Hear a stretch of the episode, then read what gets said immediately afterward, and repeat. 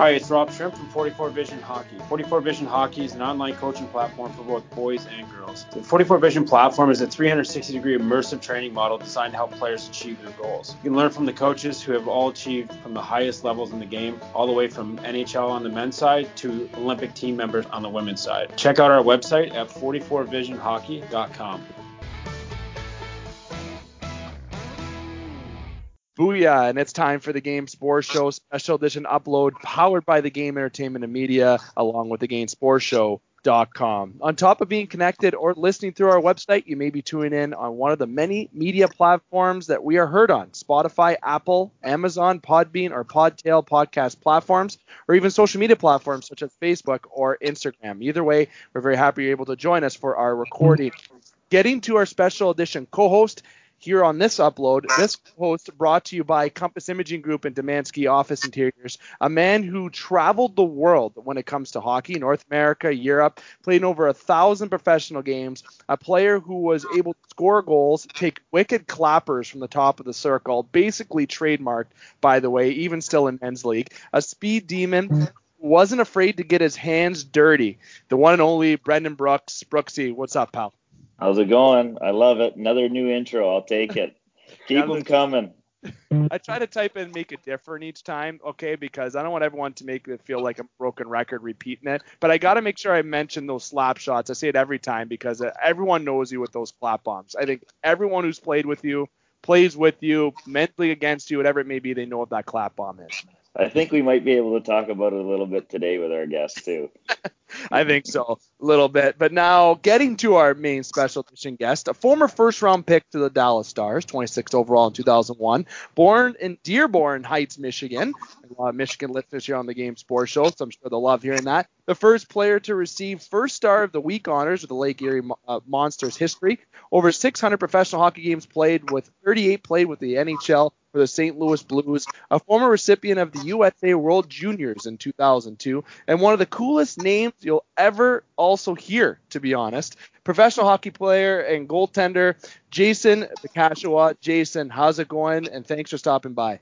Hey guys, how's it going? Things are going well. What's up, Brooksy? What's up, brother? See, and I didn't butcher the name off the start. You know, that's one thing we practiced before we started recording. I got to make sure I let everyone know that because I am certainly known for butchering names. So going forward, though, I'm gonna start calling him Cash the entire episode, just so everybody knows what I mean by talking to Cash. So we're gonna go right into the post opener, we like to call it.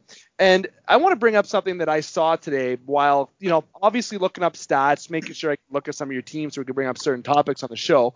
But not only, of course, can you purchase hockey cards, sign pucks online like you can for many athletes that play hockey or even any kind of sport, if it's baseball, football, anything of such.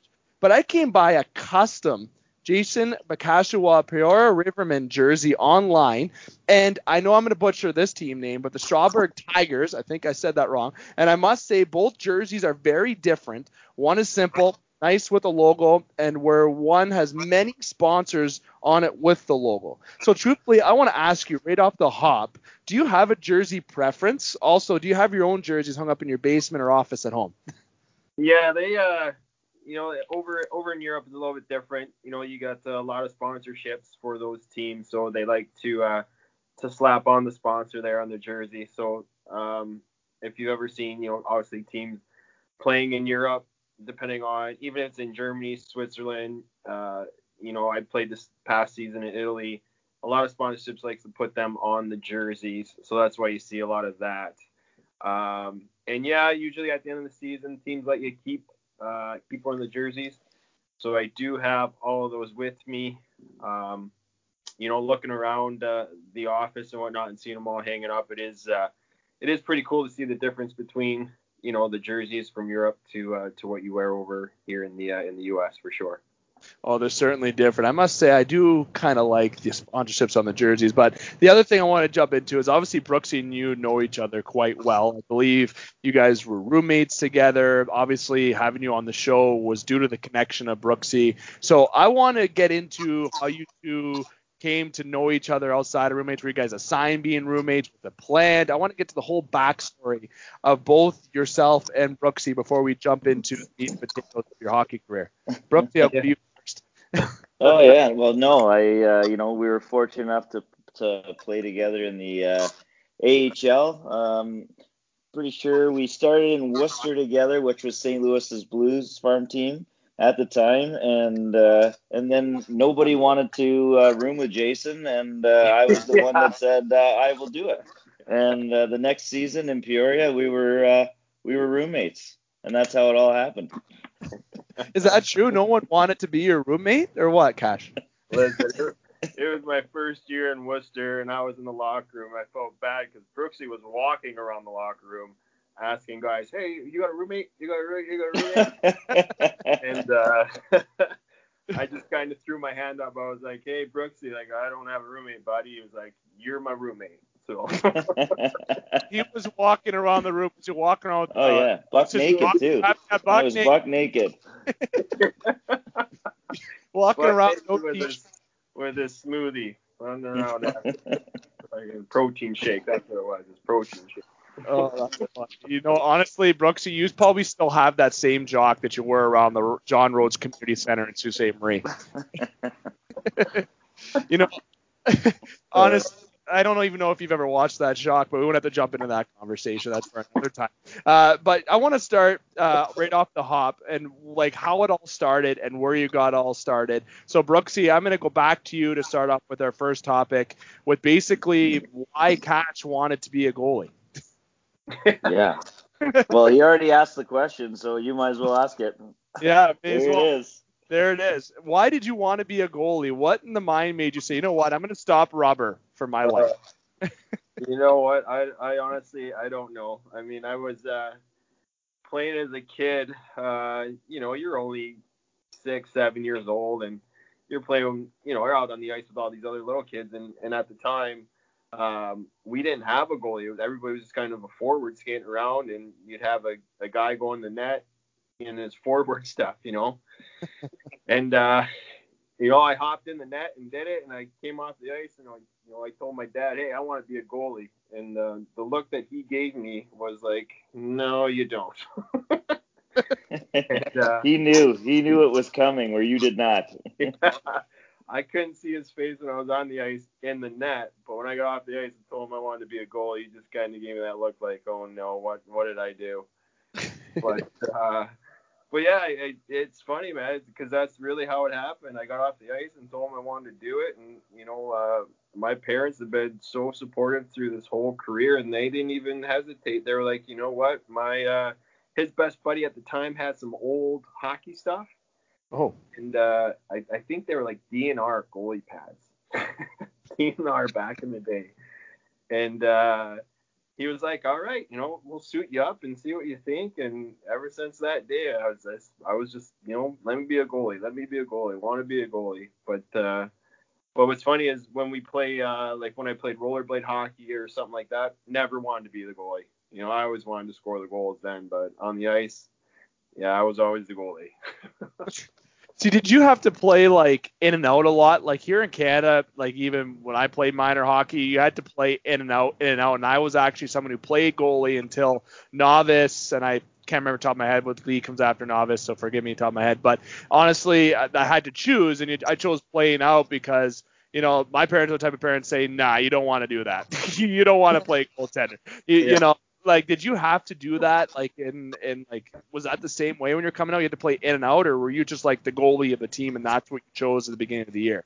Yeah you know i was just i was always the goalie of the team. Um at the time the once i you know decided that was the route i was going to take um and we got the right equipment for me uh the teams that i were on we only had one goalie and that was due to you know my my dad obviously trying to find teams that are like hey, do you guys have a goalie? It's like, yeah, we have one. And he didn't want to put me on a team where you had two. So you're only playing half of a game, or I'd play a game, then the other guy would play the game, and then I'd play a game.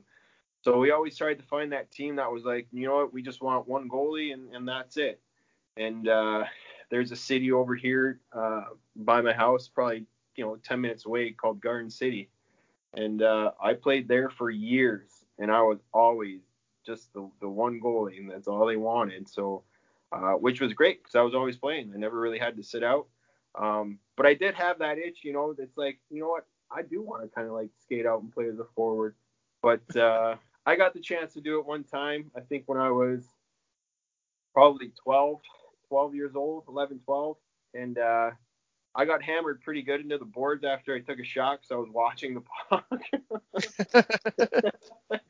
and uh, I came off the ice. It was third period. And I came off the ice and sat down in the uh, and the coach actually pulled me aside and said, "Hey, you're you're done for the day. we need you to need to be the goalie, man. We don't need you out there getting hammered into the board." So I was like, "All right." no, no, I'm gonna go back and strap on the pads.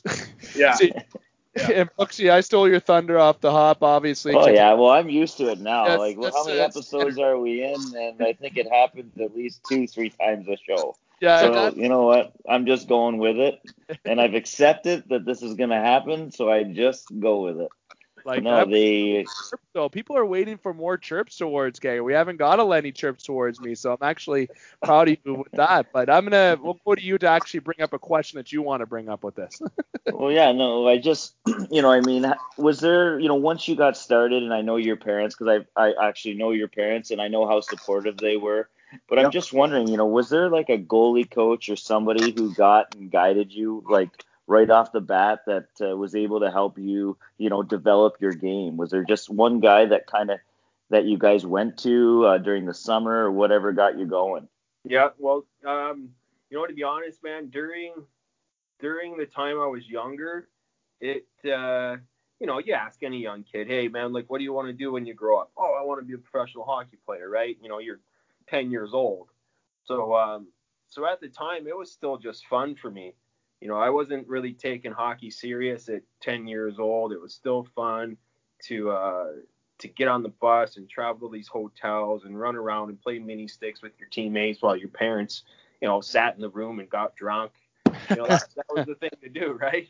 It was. So, uh, I think when um, when I was about 15 years old, I finally got into AAA hockey here in Michigan, which is a big big thing.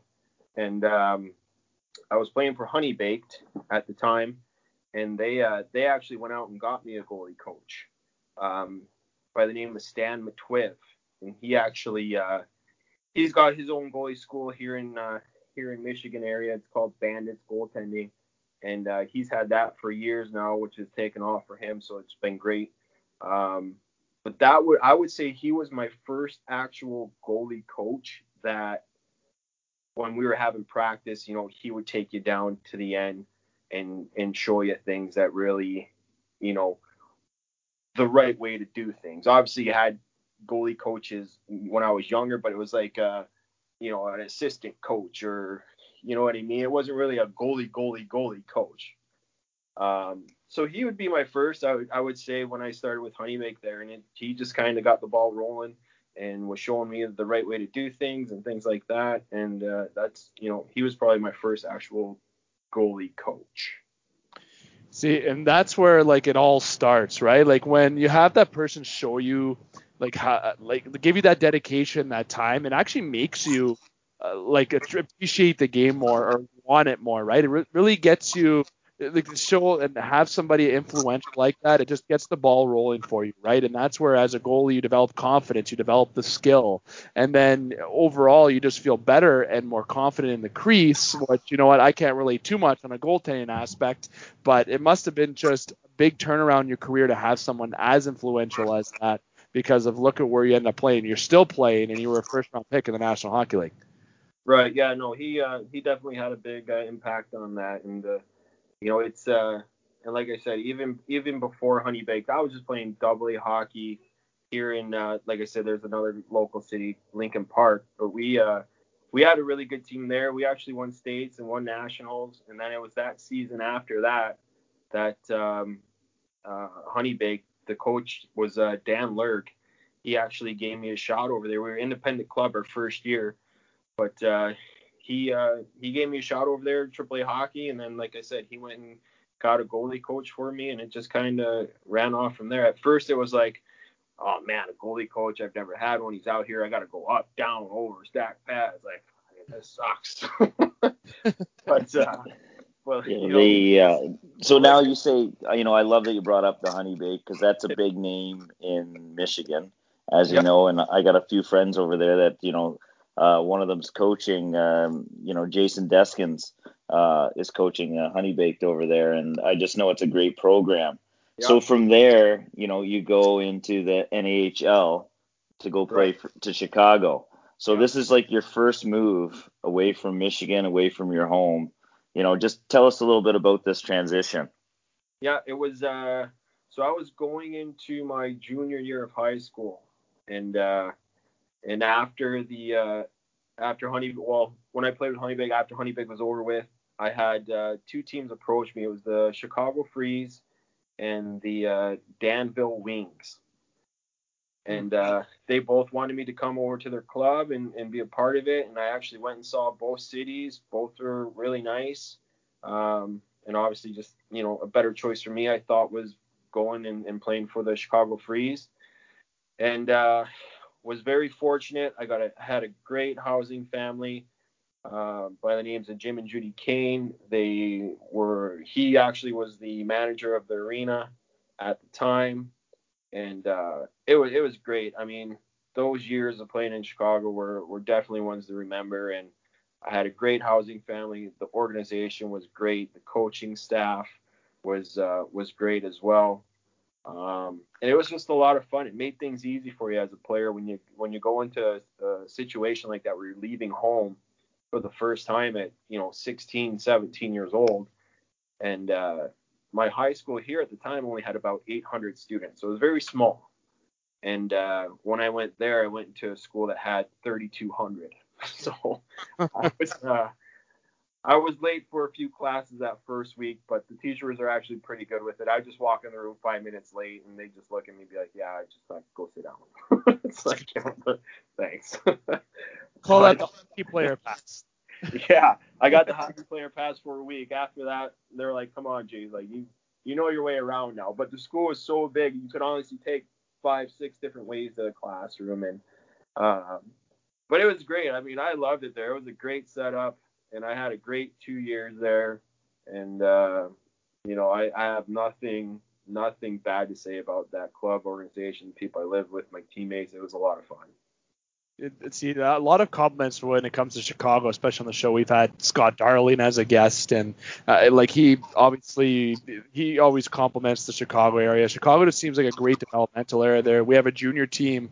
Uh, essentially locally because we have we're a show in Canada and the United States. So in Sault Ste. Marie, Ontario, and Sault Michigan. Then uh, Sault Michigan team called the Soo Eagles. Uh, Bruno Bragnolo is involved with doing stuff in Chicago and everything. Just seems like Chicago is a great place for development with hockey. Uh, overall, there's a lot of compliments to the, the the city of Chicago and just that name too. I gotta comment to Chicago Freeze. That's a that's a perfect name too. I love seeing these unique names like that you got the freeze, you got the Kraken now in the NHL. All these, yeah, right. you gotta love it, right? You know, not shooting any names down, but like you know, being a, a Toronto Maple Leaf fan or Detroit Red Wings fan, like Brooksy, Brooks is a Red Wing fan, I'm a Leaf fan, so like you got those old nostalgic names, uh, but you get like these names that are coming out now, like Seattle and all that. It's just very, very unique. But transitioning back to when you were playing, I think I, I, I might have this correct. Hopefully, I do. When you got drafted.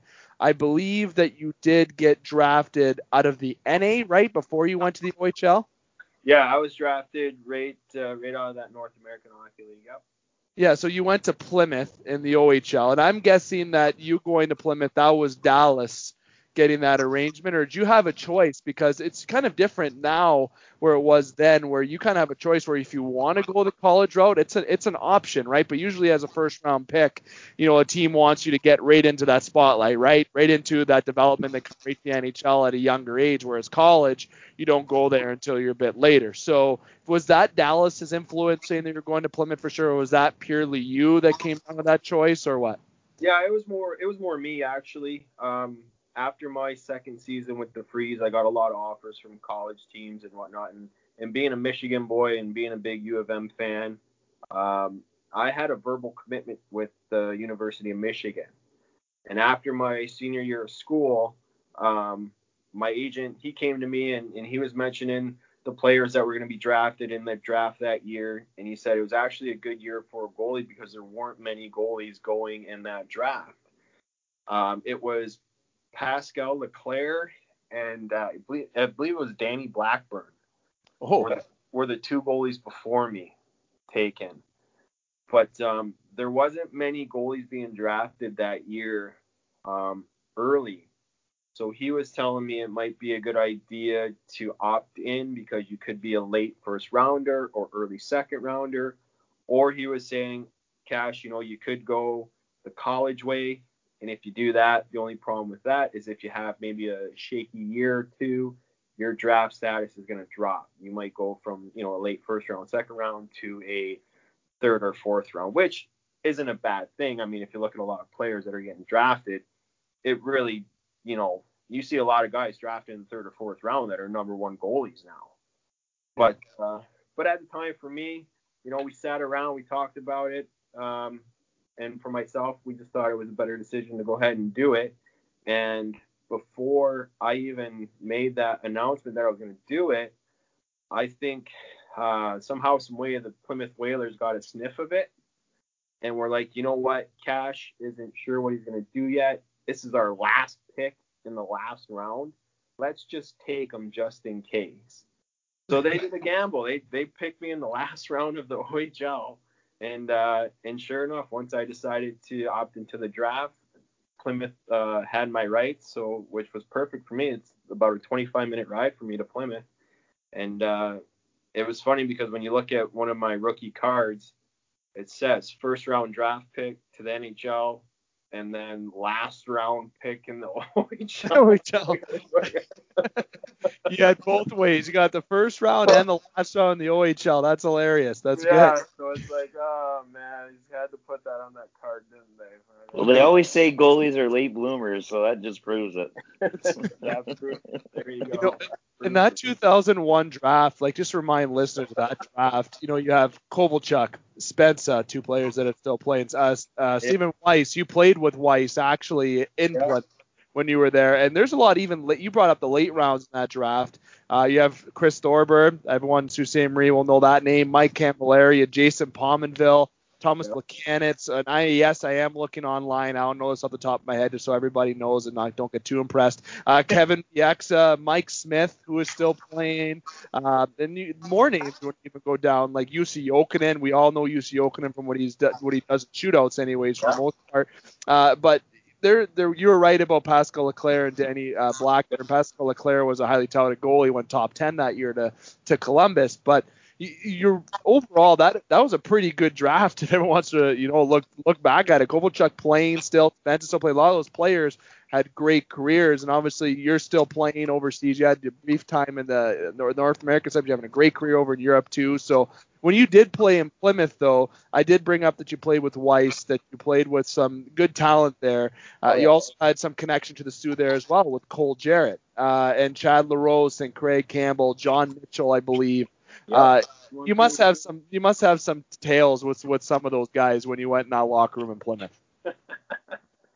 Oh yeah, there was there was a bunch. I mean, uh, like you said, you Weiser was he was he was a cool cat. Like he was he was always calm, never too excited, never too down. He was always just kind of on the same level, um, which was hilarious because he would you know you he could tell a joke and you'd be laughing hysterical, and he would just kind of give the old like it's funny.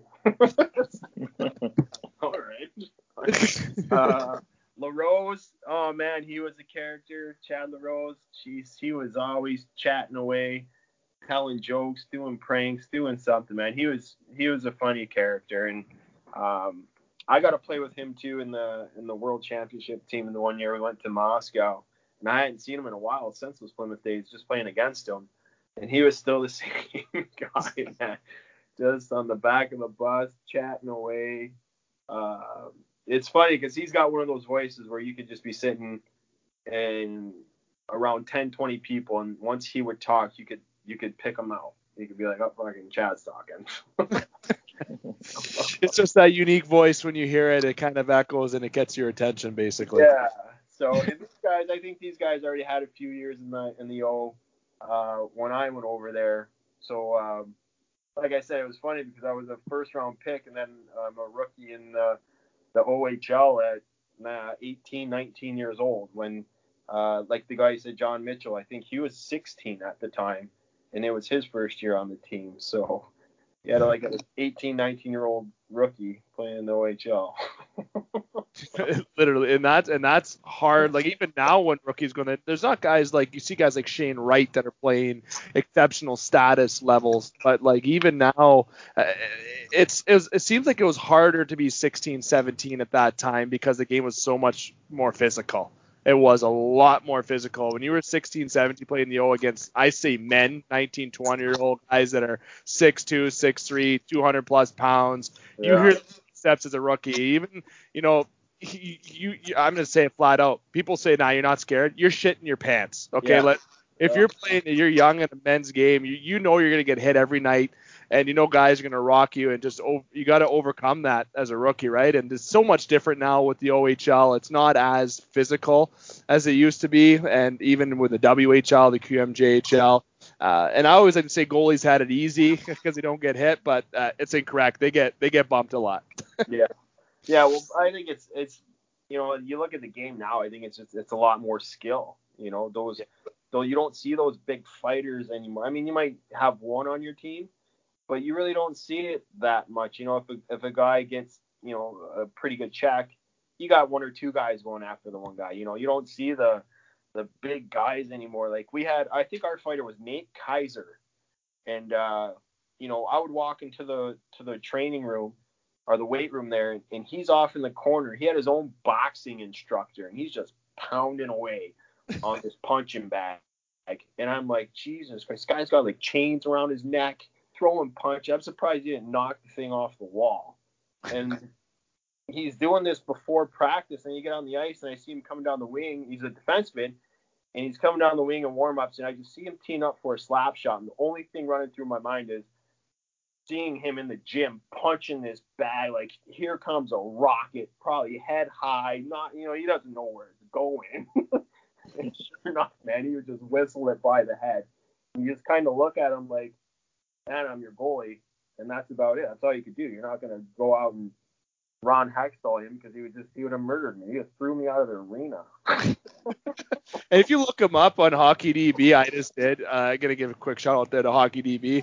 He looks like you don't want to fuck with this guy. Okay, the, the, the, you don't want to mess with this guy on the ice. No. And if he's doing that, that might be even more kind of different than the Trevor Gilly stories that we've talked about here on the show multiple times. Yeah, he was. You know what? Nicest guy too. Like Nate Carr is the nicest guy in the world, man. And then you just he would get in that mode where it was just like kill, and you didn't want to go near him. You're like, you know what? I'm just gonna let him do his thing over there on that punching bag and get out all that frustration before I even give him the old, hey, what's up, Nate? hey, how's it going? Head down, keep walking up. Okay, good. so hey, Cash. So I want to talk about uh, you know this your first year. You know, like how we we've been stuck in here talking about uh, you know the uh, Plymouth Whalers and uh, and the season you had this year, your first year. You know, you had 46 games. You had 2.34 goals against, 926 save percentage. No matter what, that's a great year for your first year at 18, 17, 19 you know, uh, and because that's a big jump, no matter what. It's a big jump from the NA, no matter what you say. Yeah. And uh, I'm just, you know, curious, you know, what was the motivation that year, you know, you know, for yourself, like, you know, once you, you know, got a few wins in your belt and it just continued to go. I know you had a good team, but you know, those numbers you can't, you can't change them. Not a big deal. yeah. No, we did, man. We had a we had a really good team. Uh, but I think it was it was more the drive to where you know you kind of you go into that season knowing that you know you're a first round pick, so there's going to be a lot of eyes on you. Um, you try not to put too much pressure on yourself, but I mean it's there. You know what I mean? It's there as a player. You feel it, and uh, you just you go out there every game and act like it's the most important game of the season and and do your best to perform the best you can. And um, like I said, knowing that I had you know the first round, um, being a first round pick uh, on the shoulders, and uh, the success that the Plymouth Whalers always seem to have as a organization to come in there and uh, and I knew I had to perform. You know, I mean, I knew it wasn't going to be an easy season. I knew it wasn't going to be like one of those things where you're like, oh, the Whalers, they've always been successful. Um, I can just kind of, you know, half-ass it through the year and just you know, play okay, but you know, we got such a powerful offense. I don't mind winning a game five to four, or, you know, five to three. It was still a big year for me to, uh, you know, you, want to prove a point and you want to show teams, uh, you want to show Dallas that you know they didn't make a mistake drafting you that high, and um, you wanted to show them that you know you're capable of being a, a, number one goalie sometime in the future, and you know that's what it's all about. You know, just going out there playing hard and and you know trying to get uh, these guys' eyes to open up and see that hey, you know we made a good pick. You know, Cash went out his first year, like you said, it is a big jump. You know, you're going against junior players when I played in Chicago to going head to head against uh, Rick Nash or Stephen Weiss. You know, these guys are great hockey players. So it was a big step for me. And, you know, um, like I said, I had uh, the goalie coach there with Stan. He was helping me out throughout the year too. And, um, you know, we had a great club. Uh, we had great coaches. Mike Vellucci was our coach at the time. He did a great job. And it was just, uh, it was a good year in general. I mean, we got knocked out in the first round uh, to London, but I blame you know Rick Nash for that. I think he scored every freaking game on me. Uh, but uh, but yeah, it was a fun year overall, and uh, you know once that season was over, I was able to make the jump to uh, to the American American hockey. Like I said, I think they they were like, you know what, Cash had a great year in Plymouth. You know, let's uh, let's see what he can do. I actually got in a game uh, when we got knocked out of the first round, I actually got uh, a game in with the uh, Utah Grizzlies at the time because they were still in Utah, the American Hockey League. Yeah. So uh, they were. And that's a big jump too. That's yeah, a big too, but you had yeah. confidence there. Yeah, they were coming down to the end of the season. It was one of their last two games of the year, and um, I got the phone call and I went up to Utah, and then they made a decision the night before. It's like, Cash, we're playing Milwaukee uh, you're gonna get the start. It's like, really? fucking okay. And so you're like, okay then. yeah. So I get on the horn right away with uh, with my dad here, and I'm like, hey, like, I'm starting against Milwaukee Admirals tomorrow, and that's about a six and a half hour, seven hour ride maybe from where we're at. So he called his best buddy at the time. He was like, hey, Jay's playing, we're going. So uh, they drove up. We lost three to two. I think we lost three to two in overtime, but it was actually one of those games where I stopped 40 and uh, and played really well. And like I said, I just kind of, like you said, opened up eyes and said, hey. And Cash just went in his first game in the American Hockey League, stopped 40, lost in overtime to a Milwaukee Admiral team that was really good at the time. I think Lash, Lashik was their goalie at the time, I think it was, but. Uh, but yeah, crazy. Well, and when you were that team that year, I was looking at the roster. They had Wade, Wade Flaherty. There's a name that I haven't seen. Yeah. I remember playing NHL 01, 02 on yeah. Oh EA Sports. I, I, played with Wade. He was my goalie in Manitoba. yeah, he was too. Yeah, yeah. Wade was it, Flaherty, yeah. I think he, he had to have been 40, 40 at the time, I think, and still kicking pucks away, which is – when I'm, you know, 19, holy cow, you're 40 years old, you're still playing. Well, here I am, 38, still, uh, still doing the same thing. But yeah. Oh yeah, he had the old school stand up too. he was. He tried he to was. stop everything with his goalie stick. You know what? Yeah, he did. And then I remember who we, oh man, who they played with in the first round? They were playing uh, Houston Aeros, and I think it was Jamie McLennan. Hopefully was the goalie for Houston. He had that stand up style, and I was just like, how is this guy making 35 saves a night? Like, look at this style. like it was, it was stand up. It was all stand up style goaltending, and I was like, holy cow! How? But he would make the saves, man. I was like, how does he do that? Like, I would be getting lit up. Nowadays, that doesn't fly. You know, uh, you do a stand up. I don't think there's too many just pure school stand ever. I don't think I the last one you that you would see my the one that really stands out to me that did that a lot was Tom Barrasso. I felt did it better than anybody in my opinion, but maybe I could be incorrect with that. But honestly, that stand up style is something that you don't see. And you know, no. you you bringing up the AHL, that's a perfect segue to what we're into, right? I think uh, if I'm correct, I know you had a, a, specific training camp story that both Brooks and obviously I haven't heard Okay, Yeah. so I don't know if that I don't know if that's because I know you you started with the AHL after uh, your first season in Plymouth. You went right to the American Hockey League, right? So uh, I don't know if we're jumping the gun a little bit too far ahead there. So I don't know if you want to jump into anything anything extra with your first AHL camp, but if you kind of want to segue that into that story that apparently is uh, hasn't been told to Brooksy and obviously something I haven't heard yet. Yeah, this one uh, we were uh, we were in Breckenridge, Colorado. So the Stars had us all go out to Colorado for this training camp, which is pretty cool. They had us in a beautiful hotel area, huge ranch area. The one day we were riding horses and it, you name it, man. It was it was great. It was a great time. It was good team bonding. You know, you get that group together for for the two weeks of training camp in that area. A lot of team bonding stuff. But yeah, it was uh, one of the days we had. Uh, was it, I don't know if it was a Friday or Saturday, but the way they did these roomings was you had all these condos and they'd stick, you know, four players to a condo, three players, the coaches were all in one, whatever, whatever, whatever. So they stick the five goalies in one condo. So it was at the time it was Marty Turco, Ron Tugnutt, Corey Hirsch, myself, and Mike Smith. Oh, So you had us five characters in one uh, condo, and you stick five goalies together in one room, something's gonna happen, right? So uh, especially with Turco, especially with Turco, and people know from the Soo. No, he's a Soo native. Obviously, he's friend of mine in Brooksy. There, that's a character right there. But should you bring up even Tugnutt and even Mike Smith? You know, there's a character still in the National Hockey League today. oh yeah, yeah, and it was fun, man. We had a great group of goalies. Like that five, the five that were there, man. It was uh, we all got along great. It was a lot of fun. It was it was a good time. So you got Corey Hirsch, who's a veteran, Marty Turco, he was in the league for a couple years. You had Ron Tugnutt, who was a veteran, and then you got me and Mike Smith, who are obviously rookies. but uh, it's it's a Friday or Saturday, and uh, Tugger and Tugger and Turco, they're like, ah, fuck it, we're going out. So they go out with the boys and stuff, and they're like, you guys want to come? And here we are. You know, we're like, well, we want to come, yeah, but we probably shouldn't. You know, we got we got to skate tomorrow.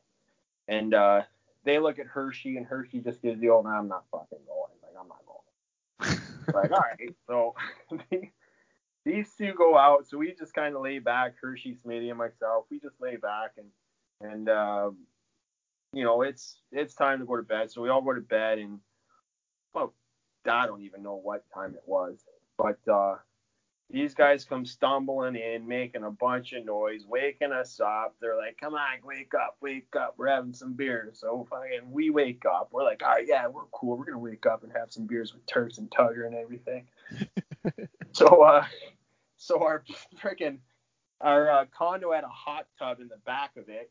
So we they crank the hot tub on and remind you, it's like 2:30 in the morning, three o'clock in the morning. They turn the hot tub on. They Turco turns the music on. We're sitting in there fucking chatting about God knows what, and uh, have a good time. Just bullshit about hockey. And then the next morning, we get to practice and we look at Tugger and Turco, and you know they got the old bags under the eyes, but I guess they mic'd up Tugger for that practice. Oh no. So we didn't know that. So him and Tugger and Turco go on the ice before us. So we're in the other locker room getting dressed. And uh, after their practice was over, they walk in the locker room. We're getting our pads and stuff on, and Tugger sits down with Turco, and he's just they're laughing and have like something's up. You know what I mean? And we're like, oh fuck, like what'd you guys do? Tugger tells Tugger tells me he's like, yeah, you guys, I was mic'd up up there today. And uh, I just kept telling Turco that I can't believe you two young pucks went out last night and kept us up all night. Threw you guys right under the bus. Threw us right under the bus as a bunch of rookies, and we're like, no, you didn't do that. And he's like, oh yeah, I did that. So here's Smitty and I were like, oh fuck, we're in trouble. Like if they find out, like they're gonna think we really did it. You know what I mean? And you just look at Tugger and Turks, and they just got that smile on their face, like, ah, you guys are fucked. It's not actually believes us. You know what? And I can see Turks Oh. doing that, Brooksy. You know him too. He like Brooksy. Oh yeah, he's a prankster. He's a good dude. He was awesome, man. Turco, those, like I said, the, the five that we had that year, you had it was awesome, man. We all got along great. We are funny. Turks and Tugger, they both played pranks. Um, and you know, you learn a lot from them, you know. So as we got older, I'm sure Smitty has pulled some pranks on his teammates. I've done it to mine. but uh but oh yeah, he comes in that locker room. I'll never forget. He's like, Yeah, I was mic'd up, boys, and you know, I I was saying on the mic that I can't believe you two punks went out last night come stumbling in, waking us up, keeping us up all night. Meanwhile, yeah, guys oh. stumbling in, starting out the hot tub and just yeah. going there with the shorts on. Well, yeah. I think they went in with shorts. I know Brooksy probably wouldn't have went in with shorts on. Let's get real. that guy would have been running around in that jock strap you were talking about. See, and actually, Brooksy told me, speaking kind of a practice, Brooksy told me that uh, something about your practice abilities. I'm gonna let Brooksy have that first. Give well, us- well, for one, we always had competition, Cash and I, uh, for whatever reason. That's why I would take slap shots from anywhere on him. He hadn't even probably had a warm up shot the whole practice, and I'm teeing up, bringing one timers at him. Um, but no, with Cashua, here's the thing with Cash. He, when it came to practice, you could score on him quite a bit at times like warm up and stuff like that. He just wasn't there. But when the competition was on the line, like playing uh, what was the the game rebound, we're, when we're, we're playing, playing, rebound or whatever. We're playing for five dollar Monday at Moe's. Fucking welcome to Moe's burrito. That's right. I did. I love my burritos. And uh, you know that's when he would show up. But the whole entire practice, you know, I'd be scoring on him. And, you know, he kind of he didn't go down in practice a lot. Yeah. That was Cash's thing. He would never go down. He would just be a stand-up goalie, but not making the saves like Wade Flaherty. You know, yeah. like it just wouldn't happen. But when the competition was on the line, that's when he would show up. That and there was times I knew it would frustrate the coaches, it would frustrate some of the guys, but then you put him in the net in the game and he'd make 35 saves, 98 save percent, whatever. And uh, there was a lot of times uh, he was a goalie that could win you games. And you know what? When you have a goalie like that, it really doesn't matter what he does in practice. well, I, it came back to bite me in the ass because I did my practice habits were they were like that. I'd go out there and just I wasn't given a hundred percent at the time. You know, I was. It took me a while. It took me a few years to actually get that planted in my head, like cash, like in practice. You got to play like you do in practice like you do in the game because your teammates come down on you and they're they're they're looking to score. And when you're just kind of standing up and you know if you shoot glove side, I wouldn't even go down. I just kind of you know catch it standing up as opposed to I'd never do that in a hockey game, right? you know, so it, it took me a few years to uh, to get that planted in my head because you know, any even even to to this day you have a bad practice or you're getting dressed and you're like, man, like the last thing I want to do right now is get hit by a puck. Not just one. not just one puck. I'm getting, you know, mm-hmm. a hundred. You're getting half clappers too. Brooksy half clapper warm up shots. Brooks going know? for the head, going for the head most likely. yeah. So, it, uh, you know, and it took me a few years to, to figure that out, and um, it came back to like I was saying, it came back to bite me in the ass because there were some practices where I'd make a save and fucking dive for the rebound, make another save, and then split save across and flash the glove. And the coaches are looking at me, and I guarantee you they're looking at each other going, "Hey, I can cash one out last night." It's like, well, how do you know that? Well, look at him. He's diving around, split save, glove save, like so hammered. He's trying way too hard. He's trying, yeah. He's trying way too hard right now. He was definitely out last night. He's playing guilty hockey right now.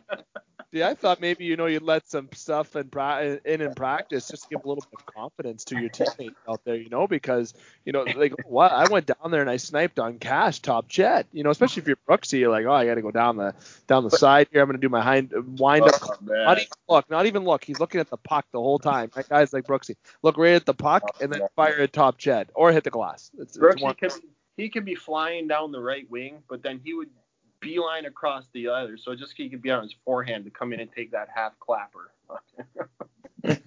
Absolutely.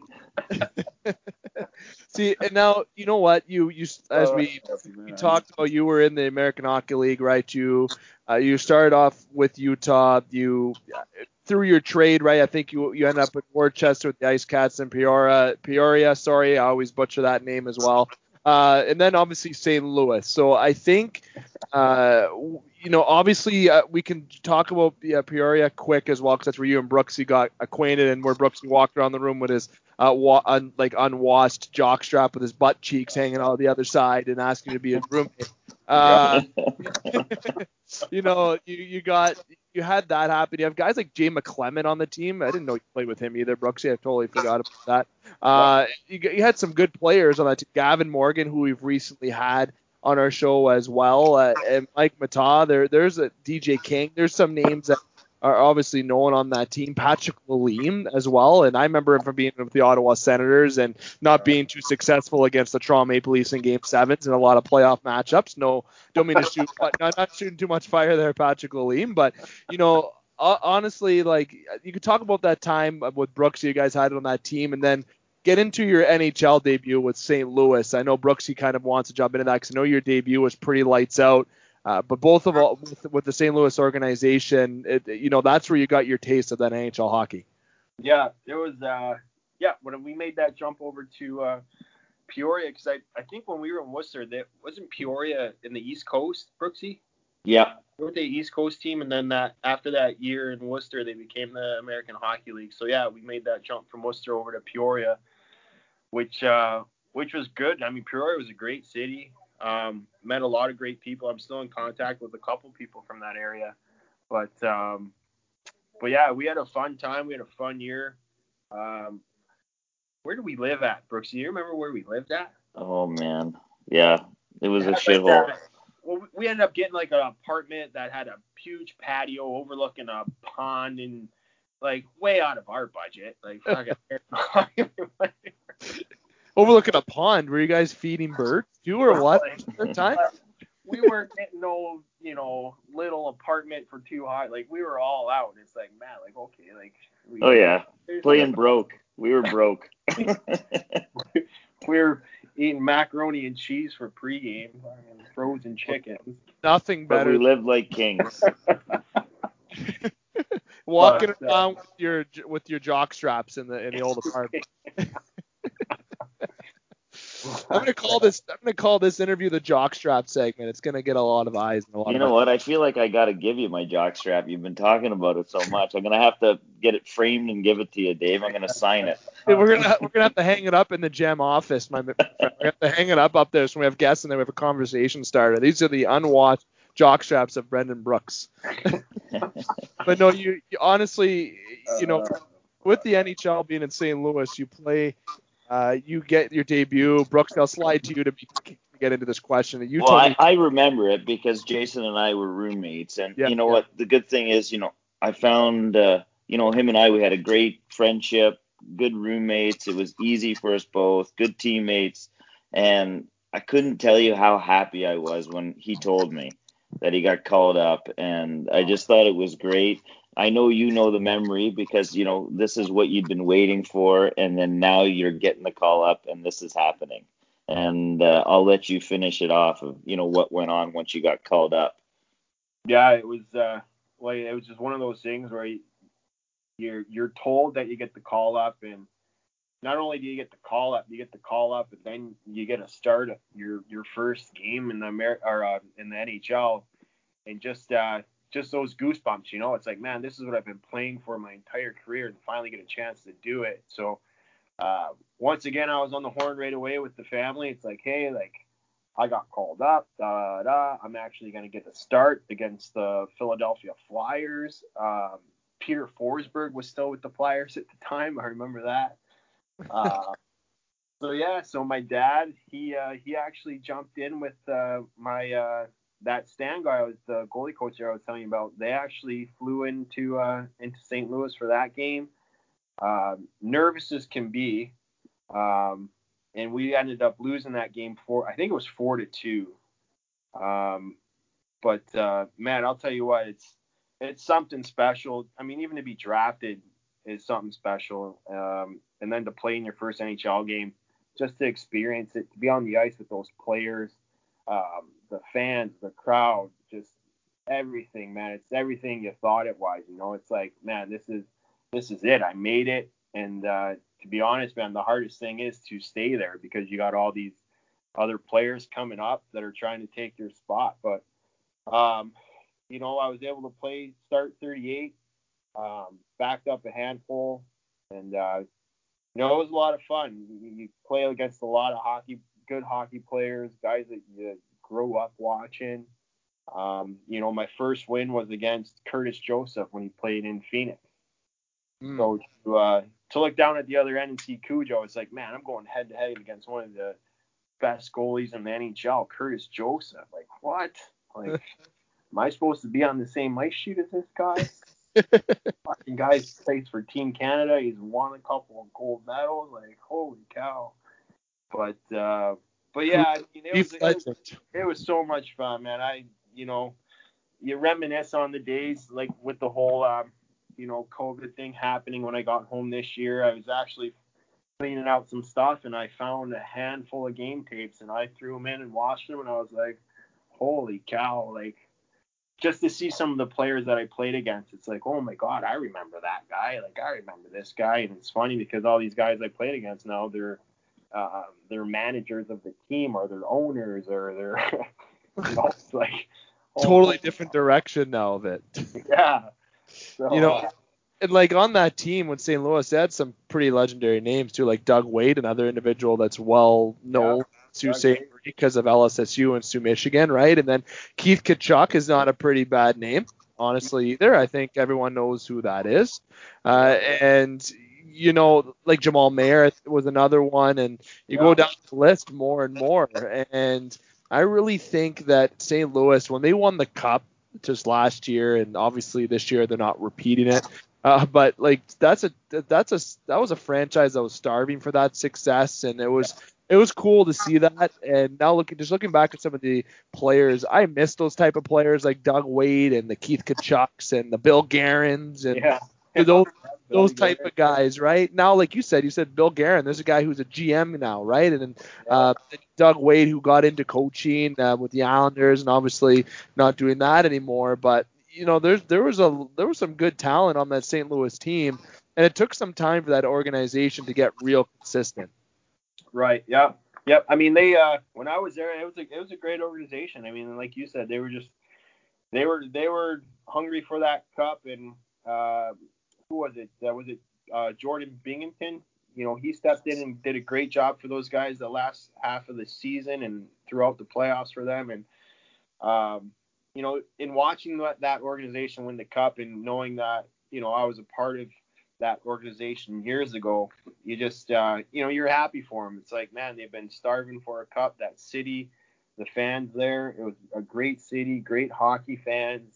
Um, you know they had a long wait, so so they deserved it, and uh, you know it was uh, it was it was cool to watch that organization finally finally get that cup. Okay, well, speaking of, sorry, sorry, Dave, but I just want to bring up because you brought up Keith Tkachuk and Cash and I were there during the year during camp when they sent him away because he came in like 275 pounds yeah. from summer uh, he probably had the best summer ever. I can only imagine. But uh, I remember because you know he came to the rink. He got I I guess this is what he always does. I remember he got in his red red house coat. Do you remember this, Cash? Oh yeah, I remember. He would walk around in this red house coat. And I just remember him going around just pretty much telling everybody how much more money he has than all of us. and and uh, and they but they they didn't let him practice and they told him he had to leave until I think he would he had to lose what 30 pounds or 20 pounds or something yeah, he, before yeah. they'd even let him come on the ice. Yeah, they wouldn't even let him touch the ice. He came in overweight and they were like, "Look, man, like Brooksy said, he probably had a great summer, but uh, they weren't too happy with him when he showed up to camp 20, 30 pounds overweight. So he he didn't even touch the ice. They sent him home. That's almost like a Dustin Byfuglien story, but Dustin Byfuglien comes in at 325 pounds at camp. Yeah, he comes in solid. Just an absolute. There's speaking of guys you should be afraid of the player. That's that's one of them. Okay, I, I think that guy can beat up Ryan Reaves pretty well. I'm sorry if I had to take Byfuglien in a fight, I'm picking Big Buff. That guy's Easily. a monster. Oh, he's a freak, a freak of nature. But Keith Tkachuk wearing the robe, you know, Brooksy, uh, and you know, Uh, I know, I know you're pretty good with chirps when you're playing too, Brooksy. I think I remember one uh, where you can't even hold my paycheck. Does that ring a bell on anything? oh yeah, I, said a few things I uh, I probably shouldn't have. but you get you know you get put in the heat of the moment and guys are chirping and you're like you're trying to think of a way that you can kind of get under their skin. You know, guys some guys wanted to take penalties against me and if that chirp was going to allow that to happen for us to be on a power play and get a chance to win, that's I was all for that kind of thing. I also was for running a goalie once in a while. yeah, I didn't mind running the goalie, you know, but uh, yeah, because uh, you know I remember when I played against Cashua, and I'm sure we'll talk about it when we were heading over to Europe. You know, I, I think I ran into him a few times. Yeah. On purpose too. It's like, oh shit, man, sorry, I didn't mean to. Meanwhile, you know, you were cutting. Yeah, he probably he probably robbed me a couple times on a breakaway, so it pissed me off. I would just throw the old stack pad poke check on Brooksy. Either that or I knew it was coming. It was a half clap. Brooksy didn't deke. He, did- he was he's more of a shooter on a breakaway. He's gonna come down and either try to rip it high glove on you and make it look pretty, or shoot it low blocker. He's not a big uh, not a no, big. I'm not I'm not I'm not for the dangles, that's for sure. No, he likes to come in and rip her, but uh, Keep it simple. Keep it simple, stupid. They call it the kiss they philosophy. do. Yeah, exactly. It was the old school philosophy. And the I Pochek, remember. I can't tell you how many coaches I tell you if, if I tried to dangle somebody, they would probably try to rip my head off and t- sit me on the bench. You know, my my dangle was bank it off the boards, go around the defenseman. Use the speed, use the speed wisely. You know what? You brought up uh, check cash. I think the poke check is a lost art in today's game. Okay, you don't see it that much, but it's it when it is used, it can be effective still. Yeah, and you know who does it great is uh, Fleury. Ah, yeah. still loves Splash throwing out that stack pad poke check, man. He's he's so good at it. the flower. The flower, yeah. But yeah, you don't see you don't see a lot of goalies doing it. You know the way that goaltending is being taught nowadays, and and the the style has changed so much that uh, yeah, like you said, you don't you don't see it that much. But I think it's like like Fleury, you know. Uh, him and another one was uh, Martin Brodeur. You know, these guys were so good because they weren't so predictable. Some of these goaltenders now, and I'm sure you've seen it, where these guys are on the goal line and they're picking it short side on these goalies because they're already down in that. Um, I don't even know the name of it, HV or something like that. You know what I'm saying? Where these guys are down, the puck's on the goal line, they're just shooting it right by their ear and it's going in. Well, yeah, because they they're so big that they're down on their knees, right?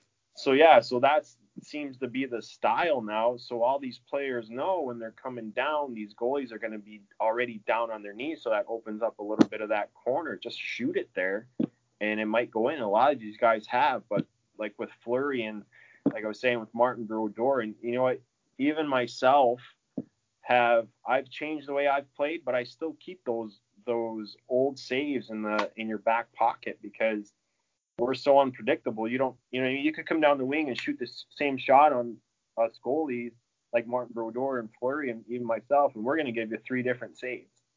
You know, some of these goalies now you just come down the wing and take a slap shot that they're so big and so tall that they're just going to butterfly and hope it hits them. You know, Yeah, I think But, it's like uh, it's like a hybrid style, or is, is that is that more of the term, or is that yeah, not? there you go. Yeah, it's like that hybrid style. You know, some some guys are, are just they're they're so big that they're able to get away with it. But you know, don't get me wrong, there are some guys that are big and very athletic, and now those are the guys that that shine a lot. Like look at the Va- uh, Vasilevskiy there in, in Yeah. Tampa Bay. I believe he's like six three or six four, and it's flexible. It can move left and right. Like he's a great goaltender.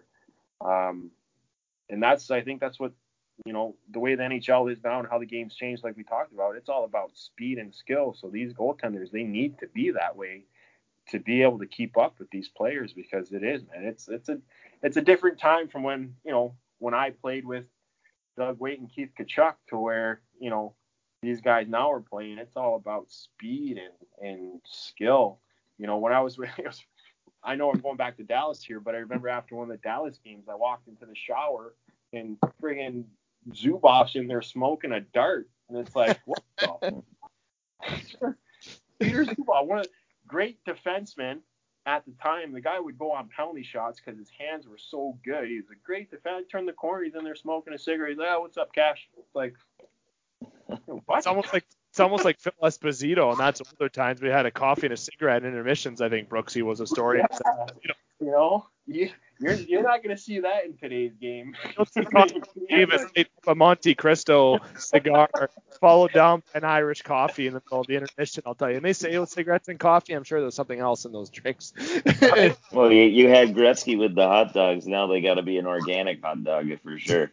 Yeah. Hey, you know what? You know what it is now? It's people styling their hair, Brooksy, more so than curving their sticks, like a Doug Gilmour and Willie Nylander commercial. I'm not well, sure. I don't. Well, I don't know why they're styling their hair. There's no more hair skates because you got to wear a helmet in warm-ups. Those are the best times when you're a skater, by the way. Having uh, fun. That, I loved it. Is that mandatory now? You got to wear a helmet. Everything. Uh, well, I'm pretty sure it's it's pretty I think close if you're to it. grandfathered in like Zdeno Chara, you can do whatever the fuck you want, though. I loved uh, when I played when I played with Corey Hirsch. Uh, awesome guy, but he's the only goalie that I know that did the no bucket warm up as a goalie. Like he wouldn't wear his helmet for the first couple laps of warm ups. He was out there bucket off, sick red hair flow. Here's the year as a goalie, just in a no bucket warm up for the first few laps. Love that. You know, they, they, I, those old stories we think of all the time. I, I miss that old game, but not that I loved it. But, uh, I miss it.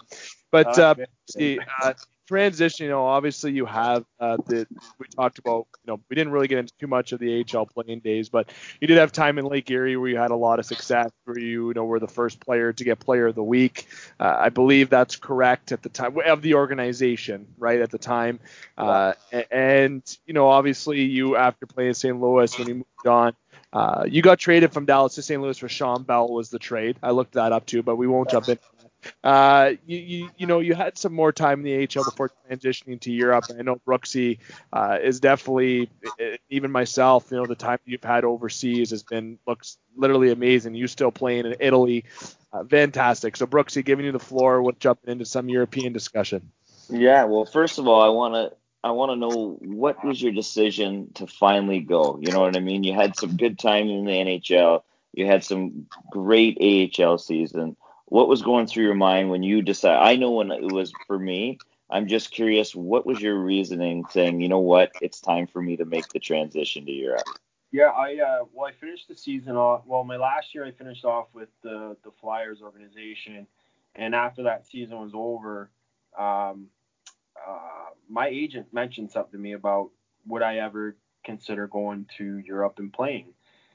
And honestly, at the time, I was like, you know what, no, I don't want to do it. You know, I'm just gonna I'd want to finish off my career here, you know, in the States in the American Hockey League if, if I could. And um, that summer kept going on, and I wasn't getting any bites from any hockey clubs at the time. And there was a there was a spot open in um, in Germany for the Straubing Tigers, and my agent was like, "Look, they're looking for a number one goalie, cash. Um, you can go over there. This is how things are ran. They they give you a place to stay. They'll give you a vehicle. Da da da. And I've been to Europe before, but I I've been with uh like with the team. You know, like I've been with the the World Championship team. So I'm with other players. You know, the coaches. We have a team translator. So it's very easy to get around. You know, you got your buddies with you. So to actually go over by yourself is a different story. It's like, okay, like I'd have to go to, to Germany. I don't know the language. Uh, how many North Americans are on the team? Like, how am I going to make this adjustment? Is it different? The ice sheet's bigger. Da, da, da. Like, it's a, it's a lot to think about. But uh, you know, my agent, he always, he told me he said, and this is what really got me to go over there is, he said, look, Cash, you go over there. If you don't like it, you can always come home. He's like, go over there, try it out for a month, see what it's like. If it's not for you, then just go to the organization and just be like, look, I'm having a hard time. I'm, I don't feel comfortable. Da da da. You know, I hate to do it, but I'm just I'm gonna go back home. You know. But uh, I went over there, and man, one of the best decisions of my hockey career. I absolutely loved it over there. Europe is beautiful countries. You get to travel, see the world, and um, you know these organizations bring you in. I've been very fortunate that every organization I've been to over there has been very good to me. Great cities, great hockey fans. Um, I spent three in, in Germany, two in Slovakia, uh, one in Italy. Um, I did spend one year over in Korea, believe it or not. But um, you know, it's like Brooksy said. I mean, we got to go over there, do something we love to do, get paid to do it, and see the world while we're over there. Like how, how many people going to do that? You know. No, and literally, it's almost like a, a, a, literally a dream. Like I always tell you, Brooksy, I've told you numerous times that the the the accomplishments that you've had overseas are you know fantastic, and just being able to play in Dell, Slovakia, and uh, you know, now in Italy, like you said, you get to travel to different parts and see the world. And he must have been, like you, like you said there, like you don't know the language, nerves, right? You're leaving that North American hockey that you're so used to. But when you take that jump, there's been everyone I've talked to seemed like they do not regret that decision. There's always obviously been some money issues, and I believe it's been with Russia. if I Brooks, correct me if I'm wrong, but I think it's yeah. been with Russia. Uh, and you know, and I don't mean to shoot down the Russian league, but kinda, you know, pay your players if you owe money. But besides that whole point you know, you get to go there and see that different part of the earth and travel, you know, and that's what everyone and do something that you love. And obviously, you had some success and you were able to uh, play in the North American game with the NHL, the AHL for you know a number of years, and they get to experience and still play. You know, 38 years old being a goaltender is not easy. Cash. Like, it's not like and like I'm not saying that you're old because you're not. You're still got you're still young, but obviously for he's not, but you're old yeah. you know, so how do you like, you know, having that experience is great, obviously, but to stay in shape, that, to see you do that and still play, that that's fantastic. Yeah, I've uh, well, I've been very fortunate. I mean, I know a lot of guys that have had injuries that have forced their careers to be over sooner than they've wanted. Uh, but I've been fortunate. I have, you know, I knock on wood every time we say it, but I haven't had a serious injury. You know, I get my tweak of the groin or something like that to where I miss, you know, a week or two. But um, but yeah, I mean, uh, to be honest, I, I've always been one to to to work out, to train. You know, when I'm home in the summers, just I know I gotta take care of the body, especially the older you get, the harder it is. Um, but I've always been one to do that. You know, I like to go, I'll hop on my bike and ride for, you know, 10, 15 miles. and that's, for some reason, that's fun for me, you know but uh, in working out and training, like I enjoy doing it, and that, I'm sure that has a lot to do with it. Um, but uh, but yeah, like I, I, said, I've been very fortunate. I haven't had you know one of knock on wood again a serious injury to where I haven't had to have surgery or I don't have you know hip problems or something like that because I know a lot of guys that uh, have played you know the game that that have that problem and it forces them to end their career at 27, 28 when they're very good hockey players that could still be playing. Yeah, and that's where like it, when you're able to take care of yourself and you haven't had those injuries, knock on wood, there again with you, it's and be able to continue to play. That's living the best life, as well, I like to call it. living the dream. The word uh, yeah. So that, well, I think it's because of the way he's been able to practice. He doesn't go down, so it's lasted a lot longer. to be able to. I think that's the key. If you want to play until you're 38 and be a goaltender, do not go down in practice. That's the key. That's that could be one of the main reasons. I didn't want to say it for all these young goalies out there. Take care of yourself during these practices. Look. well, hey, that's why you don't have the injuries. I, I believe it. But speaking of injuries, I, I do have to bring something up. With your first year in Straubing, is the correct, uh, correct pronunciation there, Dave? Straubing oh, Tigers. So, anyways, I said Strawberg. so in Straubing, when you were there, it was the year we played against each other. I was with the Iserlohn Roosters. The Roosters, yeah. That's right. So but I had a very bad injury that year. I had to have knee surgery, and I, I think I played nine games only at the time, and I had two goals. That's it that year. I like with nine. I ended up playing I think 20, but up until nine games into the season, I had two goals. Nine games in, and both my goals were against the Straubing Tigers. I just had to make this clear. What? And I know who I know who the starter was. It was when it was actually in one game. I had my two goal game, and my only two goal game was against you that year because I only scored two because I was injured. But I remember going bananas because we actually talked about this after the game, and I think it was uh, two games later, and I was uh, I was done. I got hurt and I had to have surgery, and uh, and I came back and I it just wasn't the same that year. Yeah. No, Here's a little tip, and it I didn't don't- happen. I don't remember that, but okay. Of course you don't. Of course you don't. I don't. We're gonna have to have a little shootout competition record I think for you two. I gotta see. And know, it wasn't a half clapper. I think it was a tip in, actually, one of them. Uh, That's a good memory, man. I always, I, I don't remember that, but that's. Well, I only remember it because it was you and I scored, and you were probably trying to forget it because I will never let you forget it. I think I remember Yorkie scored. Was it Mike York that was there?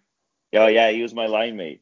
I remember him lighting me up. Yeah, yeah, yeah. He he, he was a hell of a player, and, and Yeah. we're you know what we're gonna have him on the show too eventually yeah, coming yeah. up here, and uh, well, because I know he's been a part of uh, Lake State and uh, Lake Superior State. There, one of the coaches. So, um, yeah. So it. Uh, I just wanted to bring that up because it felt good. I don't I know. think, I think Yeah. it makes you feel good, man. I think he was just doing it to let you know, make you feel better.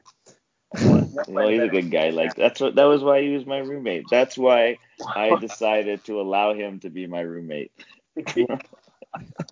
Now, Cash, you know, obviously we talked about a lot that we jump into. We'll we're our, obviously unfortunately our time's running a little bit short.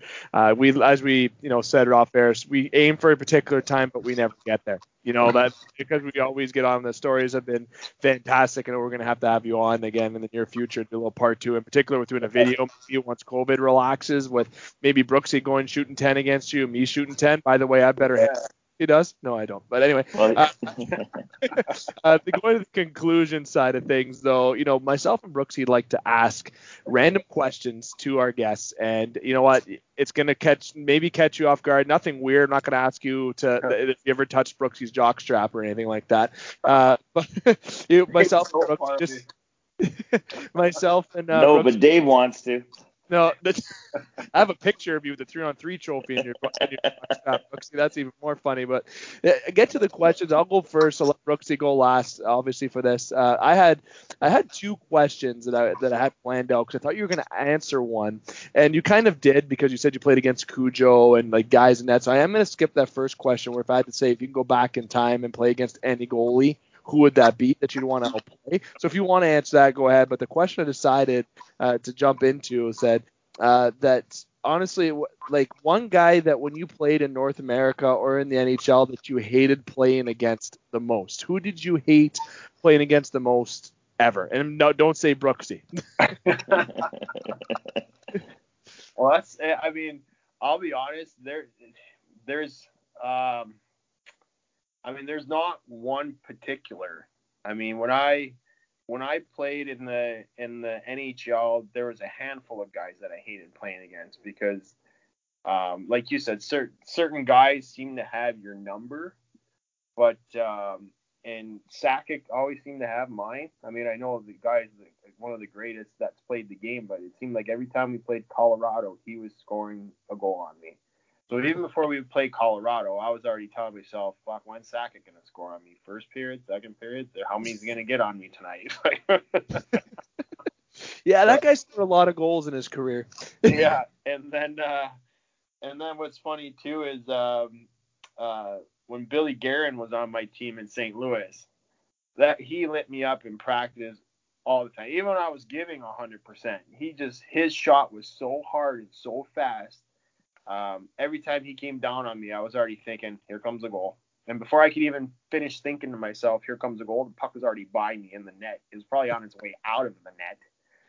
because the freaking guy would just he would man he was he was scoring left and right on me. So those two guys stick out right away. You know, Yeah. outside of Brooksy, those two guys stick out right away. Brooksy, your question. Good yeah, answer. well, this is going to be a little different than normal because you're a goaltender. But Yeah. I want, because I know how important defense is. So I want to ask you Ask. who your best pairing defenseman that you've ever had was, and uh, over the years. Oh man, Wow, right on the spot. seriously. Oh man. Uh, Or just name two of your favorite defensemen that you had that Roman was there for you.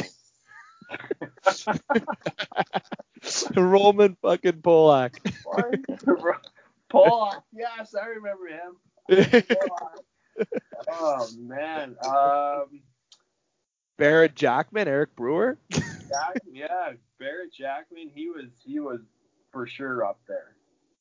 He was definitely one of the one of the two guys. Uh, you know, I I don't want to say just like playing wise, like just as a person, as a player, you know, there were a handful of guys that, you know, were it was like, man, these guys are great defensemen. Like I remember in Peoria, it was was it uh, Buckley, and who Oh was, yeah, Brendan Buckley.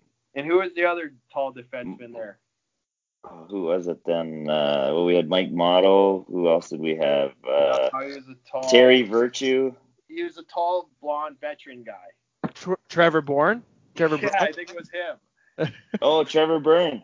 Trevor- Burnsy. Yeah, there you go. Those, you know, it's I like love that you knew that, Dave.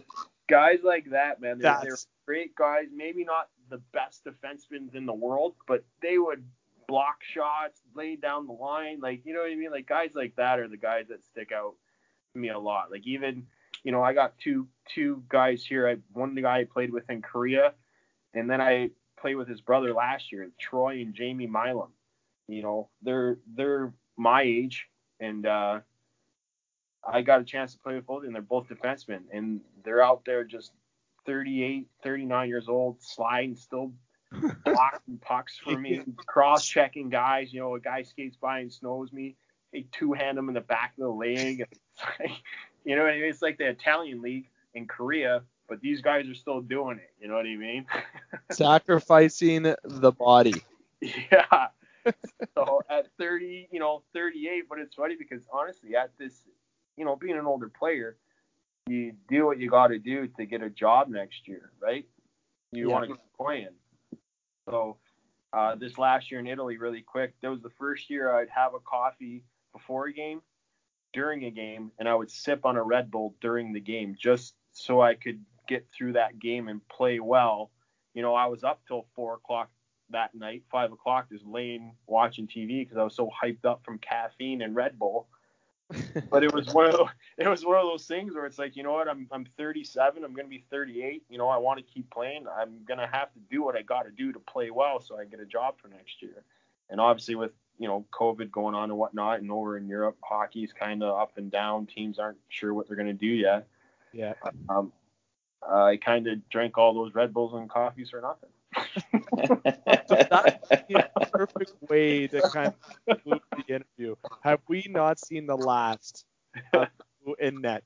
Despite what happens, I know it depends on what happens in the world, but if the world allows hockey to happen for everybody in the world, for you to travel, we haven't seen the last of you. Can we confirm that, or are we still waiting for that announcement? no, you're gonna be waiting for that one. I mean, I'm, you know, like we talked about before, I've, I've been fortunate, no injuries, I'm healthy, and I'm, I'm still ready to play. I'm just waiting for that, that one phone call, that one team that's willing to say, hey, we need a veteran guy to come in here and stop some pucks. Can you do it? And you know, I'll be on a flight in two days. My stuff's packed up. I'm ready to go. That's you know what that's good to that that is good to hear. I like that. Now you know what we obviously went a little extra, and you know overall the stories were great. I, I, the one that obviously really stands out is one with Turkle and the hotel. I'm glad that we have that to, to say. I know uh, Turks will hopefully tune in. I know he's friends with Brooksy and myself, and I'm sure we'll get a message for that potentially saying that I can't believe he told that story. uh, but overall, I want to say, uh, actually, you know what? I'll go to Brooksy first uh, to say the goodbyes because I'm the one who closed everything out. I don't let Brooksy close things out because I feel like he. so Brooksy, do you? No, I just want to uh, thank you for coming on the show, taking the time. You know, I really appreciate it. I hope you get that call because you deserve it. You're a good guy, good teammate, and a lot of fun. And for being a goalie, you're not as strange as most. So, you know, that's a good thing. So we'll keep that going. But uh, thanks for coming on the show, man. I appreciate it. Oh, man. Anytime, anytime, guys. It was, it was, it was a lot of fun. And, you know, like you said, if, uh, if you guys like to have me back, it'd be an honor to come back on your show and, and chat more. It was a lot of fun. Oh, we definitely could have made uh, an extended piece, but maybe we'll save that and we'll do a part two in the very near future. And like I said, hopefully next time on video or even in person if the world allows us to do that sooner rather than later. Doubt it, but we will hold my breath with that. But especially uh, if you're around, I, we got to get on the ice together. I'll rent, I'll pay for it, and do a shootout challenge against Brooksy. You know, I gotta, I, if I can beat Brooksy in a shootout competition against you, I would never let him live it down. So. uh, overall, though, I want to say, uh, like Brooksy said, uh, Equit, uh, Cash, thank you very much for coming on. It was awesome. I know you had to figure out Skype again and come talk to myself and Brooksy and, you know, spend some time with us. So it was great having you on. No, thanks again, man. I enjoyed it. It was a lot of fun, man. I appreciate it. Thank you. Definitely. And you can also follow Jason uh, Kashawa on Instagram. I don't know if anyone's ever known that. We just end up, I ended up just following you today. What is your Instagram handle so people can follow you?